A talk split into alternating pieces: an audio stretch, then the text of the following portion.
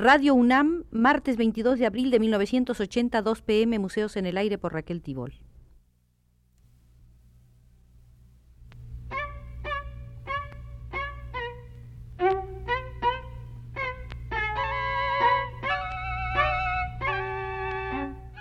Museos en el Aire.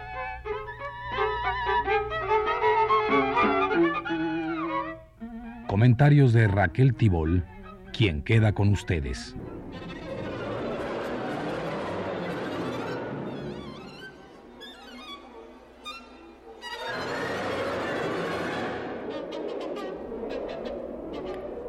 Artistas estarán dispuestos a conceder que un crítico podría merecer la sala de un museo.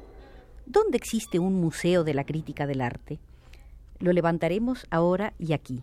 Para ello elijo a un crítico que gozó de una aceptación que podríamos considerar universal, Herbert Reed, el inglés, quien además de escribir muchos libros, tuvo la suerte de hacer una travesía en barco teniendo como hermano de camarote al inteligentísimo constructivista ruso Naum Gabo, para quien un cuerpo escultórico debía ser, como ente, un productor de energías espaciotemporales. Herbert Reed había dado una conferencia sobre escultura en la National Gallery de Washington y feliz de su éxito regresaba a Inglaterra. Gabo no había oído las conferencias y le solicitó a Reed le permitiera leer sus originales. El crítico se las dio encantado y vio cómo Naum Gabo comenzaba a ponerse tenso a medida que avanzaba en la lectura. Después de varios días de lectura muy atenta, el constructivista exclamó si todo lo que usted dice aquí es cierto, yo no soy escultor. Herbert Reed hizo de inmediato su composición de lugar.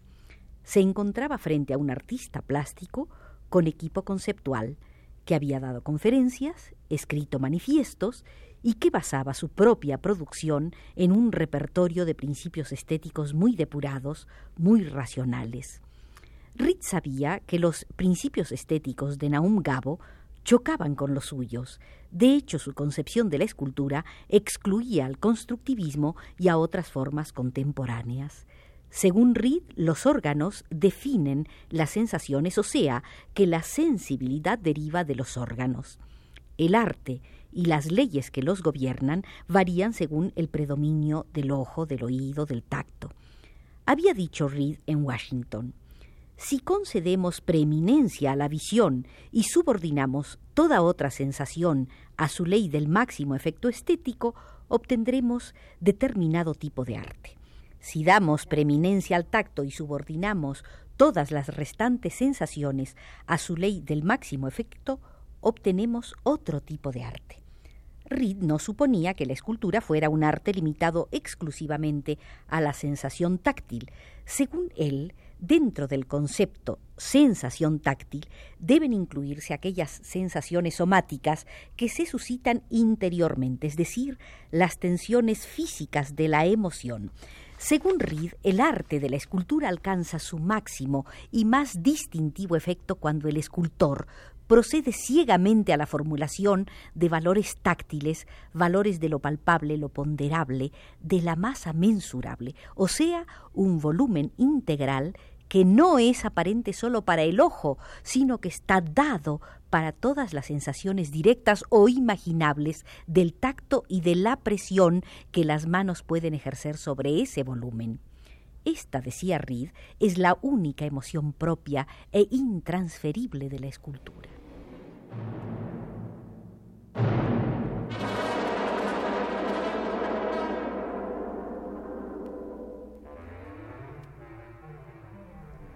No nos puede extrañar entonces que un constructivista como Gabo, cuyas obras prescinden deliberadamente de la masa, que a menudo son imponderables y transparentes y dependen de un juego de luz y de movimiento aéreo e intangible, sintiera que su obra no estaba incluida en la definición de Herbert Reed o el análisis histórico del crítico de arte era falso o el arte de Gabo ya no podía ser denominado escultura.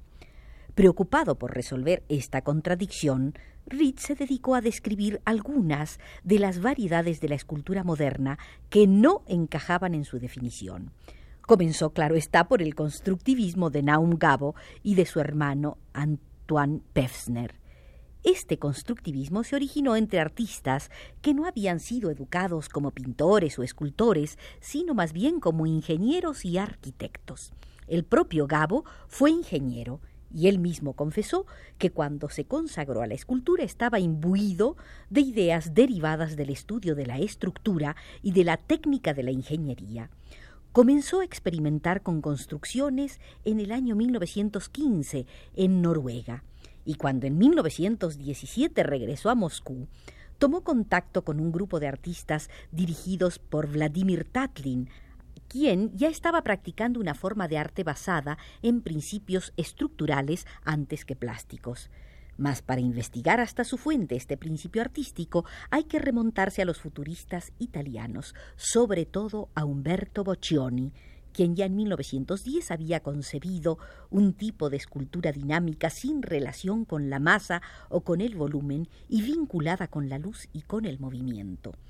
Las ideas de Boccioni derivaban de las ideas científicas contemporáneas sobre la luz, la óptica y la electricidad, aunque el futurismo también incurrió en cierta idealización de la maquinaria y de la velocidad.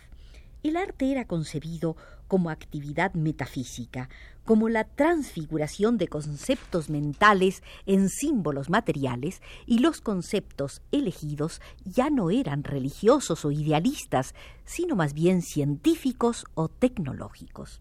No pasó mucho tiempo antes de que estas ideas llegaran a Rusia.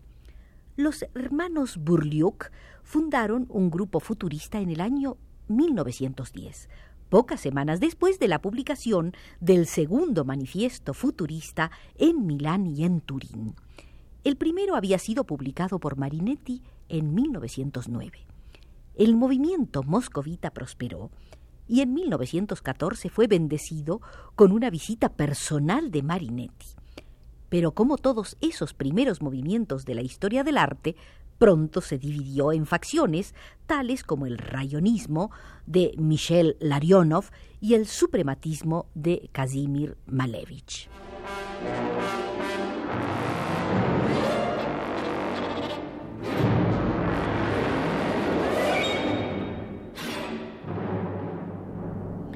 Para el análisis de la escultura contemporánea, Herbert Reed tomaba en cuenta otra innovación decisiva que llevó a la revisión profunda de la concepción tradicional de la escultura. En 1912, Picasso comenzó a experimentar adhiriendo texturas adicionales a la superficie de la tela, papel, trozos de cera y aún pedazos de caña. Y una vez que comprobó que el resultado, al que denominó collage, era satisfactorio desde el punto de vista estético, procedió muy lógicamente a construir, sobre la base del mismo principio de estructuras tridimensionales, utilizando trozos toscos de madera, papel de colores, hilos y clavos. Tatlin, de visita en París durante los años 1913-1914, vio estas construcciones de Picasso y llevó la idea a Moscú, donde se combinó naturalmente con los conceptos ya derivados de los futuristas entonces ya se pudieron establecer dos desarrollos separados. Uno, que tomaba su punto de partida de una abstracción mental como es la velocidad, el movimiento, el ritmo, etc., e intentaba representar dicha abstracción en una estructura sólida. Y otro, que derivaba de las cualidades sensuales de materiales previamente preparados en su condición inocente y con ellos construía un objeto que nada representaba, pero que suscitaba una sensación estéticamente satisfactoria. Al principio, ambos desarrollos parecieron un tanto confusos. El futurismo, por ejemplo, había renunciado a la belleza y al atractivo estético. Era un arte anti-artístico. También los constructivistas renunciaron al arte del pasado. Tatlin llamó a una implacable guerra contra el arte en general, y todos estos pintores y escultores rusos concibieron sus propias actividades como una forma revolucionaria de expresión en armonía con el nuevo mundo comunista.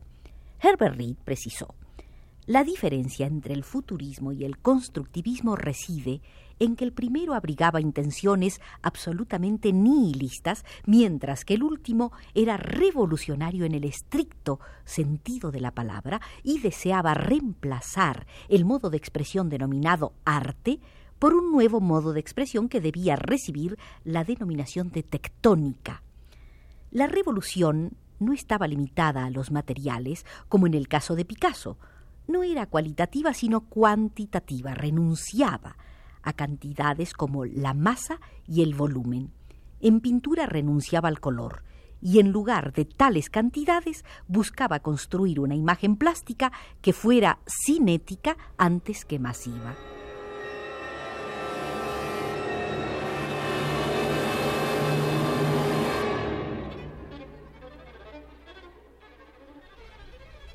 Hay que recordar, según Herbert Reed, que el futurismo fue reemplazado por el surrealismo y a lo largo de esa línea de desarrollo, inspirada continuamente por el genio inventivo de Picasso, la escultura apeló a todos los medios para recuperar su prístina magia. Pero en la otra dirección, rechazada por los políticos comunistas, para quienes el arte solo podía ser propaganda pictórica, el constructivismo afirmó los valores absolutos e independientes del arte y les atribuyó la condición de realidad.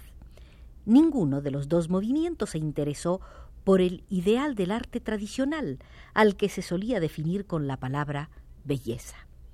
En la dirección del realismo metafísico sólo podía existir una línea de desarrollo, la búsqueda de una simbolización paulatinamente más clara y más precisa de la realidad de lo que el artista concibe como una verdad espiritual absoluta.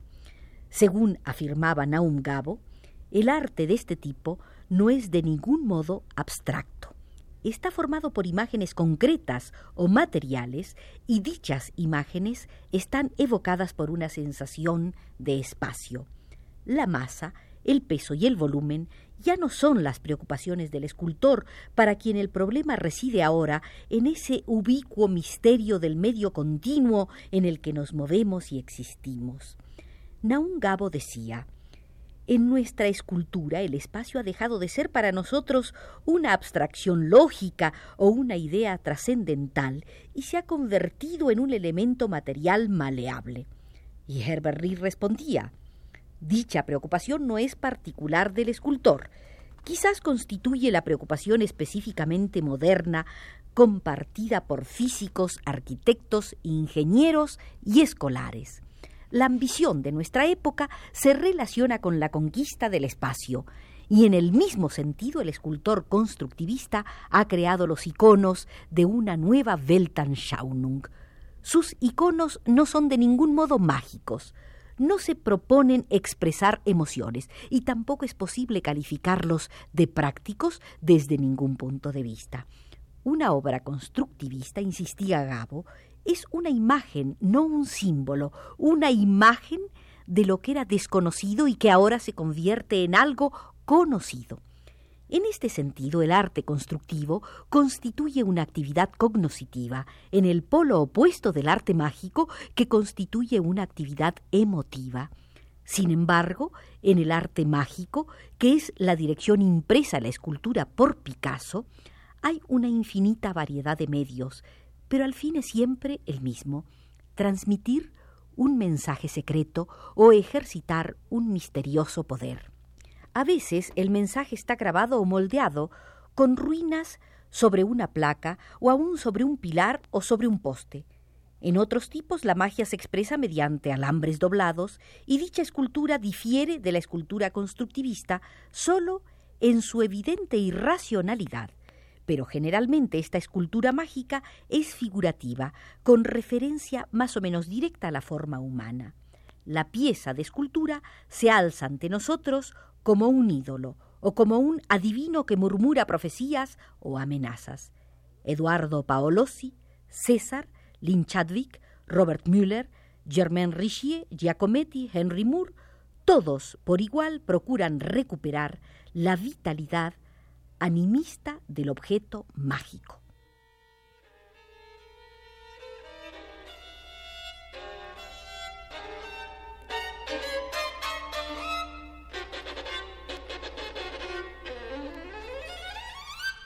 Por hoy, con Manuel Estrada en los controles, nuestro tiempo en el Museo Herbert Reed se ha terminado.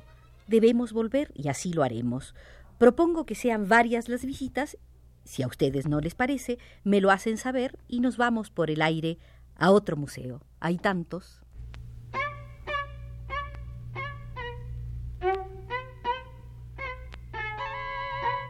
Museos en el aire.